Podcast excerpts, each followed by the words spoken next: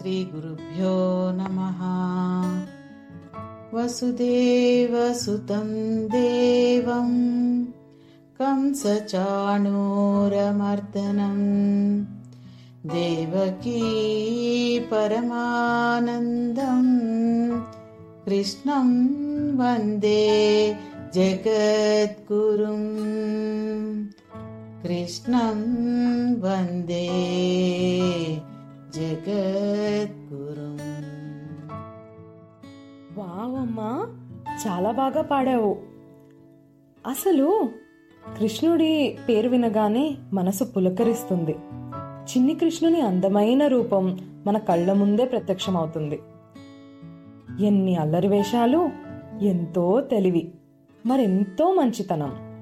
అందుకని ఆయన పుట్టినరోజును అన్ని ప్రాంతాలలో వారు వారి వారి సాంప్రదాయాలతో ఘనంగా జరుపుకుంటారు. గుడిలో పాఠశాలల్లో ఇళ్ళల్లో మొత్తం దేశం అంతటా అందంగా అలంకరించుకుని పూజ చేసుకుని కొంతమంది అటుకులు బెల్లం నైవేద్యంగా పెట్టి పిల్లల్ని బాలకృష్ణుని రాధా వేషాలు వేసి తయారు చేస్తారు. కొంతమంది ఆయన అష్టమి గడియల్లో అర్ధరాత్రి పుట్టారు అని ఆ రోజు పొద్దున్నే లేచి రోజంతా పూజలు కీర్తనలు పాడుకుని ఉపవాసం ఉండి అర్ధరాత్రి ఆయనకు పళ్ళు ప్రసాదంగా పెట్టి వాళ్ళు అవే తింటారు. మరికొన్ని ప్రదేశాలలో దహీ హండి అనే పద్ధతిని పాటిస్తారు. అంటే ఉట్టి కొట్టడం అన్నమాట. అల్లరి కృష్ణుడు ఎలా అయితే ఉట్టిలో ఉన్న వెన్నని పెరుగుని దొంగలించి తినేవాడో అలాగే మన పిల్లలకు ఆ కృష్ణుని వేషం వేసి మురిసిపోతూ ఆ ఉట్టిని ఒక ఎత్తులో కట్టి అబ్బాయిలందరూ పిరమిడ్ షేప్లో నుంచుని ఆ చిన్న కృష్ణుడి చేత ఉట్టి కొట్టి సంబరాలు జరుపుకుంటారు. అమ్మా మీ పాఠశాల పీబీడీఏలో కూడా పిల్లల చేతి ఇలా చేయించేవారు కదా? అవునమ్మా. కానీ ఈసారి ఎవరింట్లో వాళ్ళు చిన్నగా ఏర్పాటు చేసుకుని ఆడించాలి అనుకుంటున్నాను.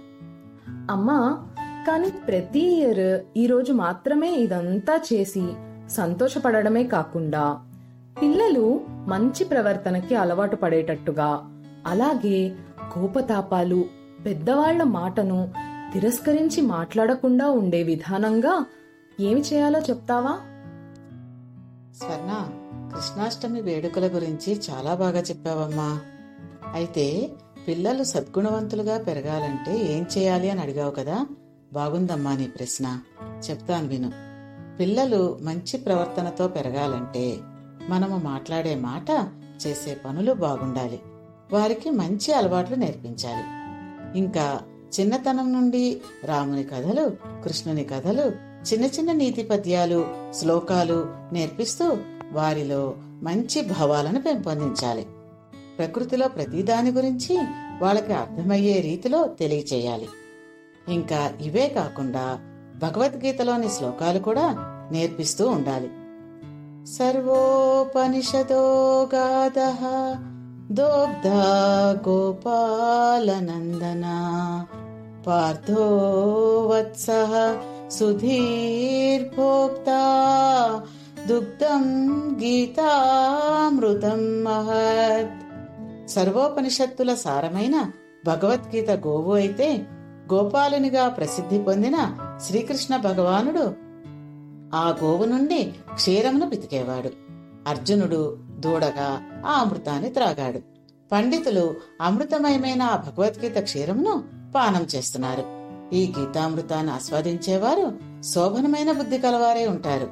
అందుకే పిల్లలకి చిన్నతనం నుండి భగవద్గీత శ్లోకాలని నేర్పించాలి. ఇంకొక విషయం స్వర్ణ పిల్లలు సాత్వికంగా పెరగాలి అంటే వారు తినే ఆహారం కూడా చాలా ముఖ్యం. ఆయు సత్వ బలారోగ్య సుఖ ప్రీతి వివర్ధనా రస్యాః స్నిగ్ధాః స్థిరా హృద్యా సాత్విక ప్రియా ఆయువును బుద్ధిని బలమును ఆరోగ్యమును సుఖమును సంతోషాన్ని తృప్తిని కలిగించే ఆహారము సాత్వికులకు ఇష్టమైనవి. అంటే పాలు బియ్యము గోధుమలు పండ్లు చక్కెర కూరగాయల వంటి ఆహార పదార్థములను స్వీకరించాలని పెద్దలు పూర్వం నిర్ణయించారు. అటువంటి ఆహారాన్ని పిల్లలకు చిన్నతనం నుండి అలవాటు చేస్తే వారు సాత్విక గుణాలు కలిగి ఉంటారు. పిల్లలే కాదమ్మా పెద్దలు కూడా అటువంటి సాత్విక ఆహారాన్నే తీసుకోవాలి. అంటే అసలు టోటల్గా కారం తినకూడదు అంటున్నావా అమ్మా? అలా కాదు స్వర్ణ. అస్సలు కారం ఉప్పు తినకూడదు అనటం లేదు.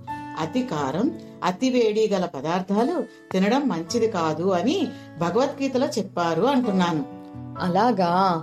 ఈషా ఫౌండేషన్లో సద్గురు కూడా just with the right food practices and a little change in attitude you will see this body becomes a miracle అంటారు. చూసావమ్మా బాగా గుర్తుకు వచ్చింది సద్గురు సద్గురువు గారు చెప్పింది. అదేనమ్మా స్వర్ణ. ఈ విధంగా మీరు ప్రతి విషయాన్ని తెలుసుకొని పిల్లల్ని పెంచుకుంటే వారు వృద్ధిలోకి వచ్చి కీర్తిని సంపాదిస్తారు. ఈ కృష్ణాష్టమి సందర్భంగా ఈ విషయాలన్నీ మా అందరికీ అర్థమయ్యే విధంగా చెప్పావమ్మా. థ్యాంక్ యూ సర్వే జనాహ సుఖినో భవంతు. జై శ్రీకృష్ణ ఇలాంటి ఎన్నెన్నో కథలు మరెన్నో సాంప్రదాయాలు. ఇవన్నీ మన జనరేషన్స్కి మన తర్వాత జనరేషన్స్కి అందించాలని నా ఈ చిన్న ప్రయత్నం. మరిన్ని విశేషాలతో మరో వారం కలుసుకుందాం. బాయ్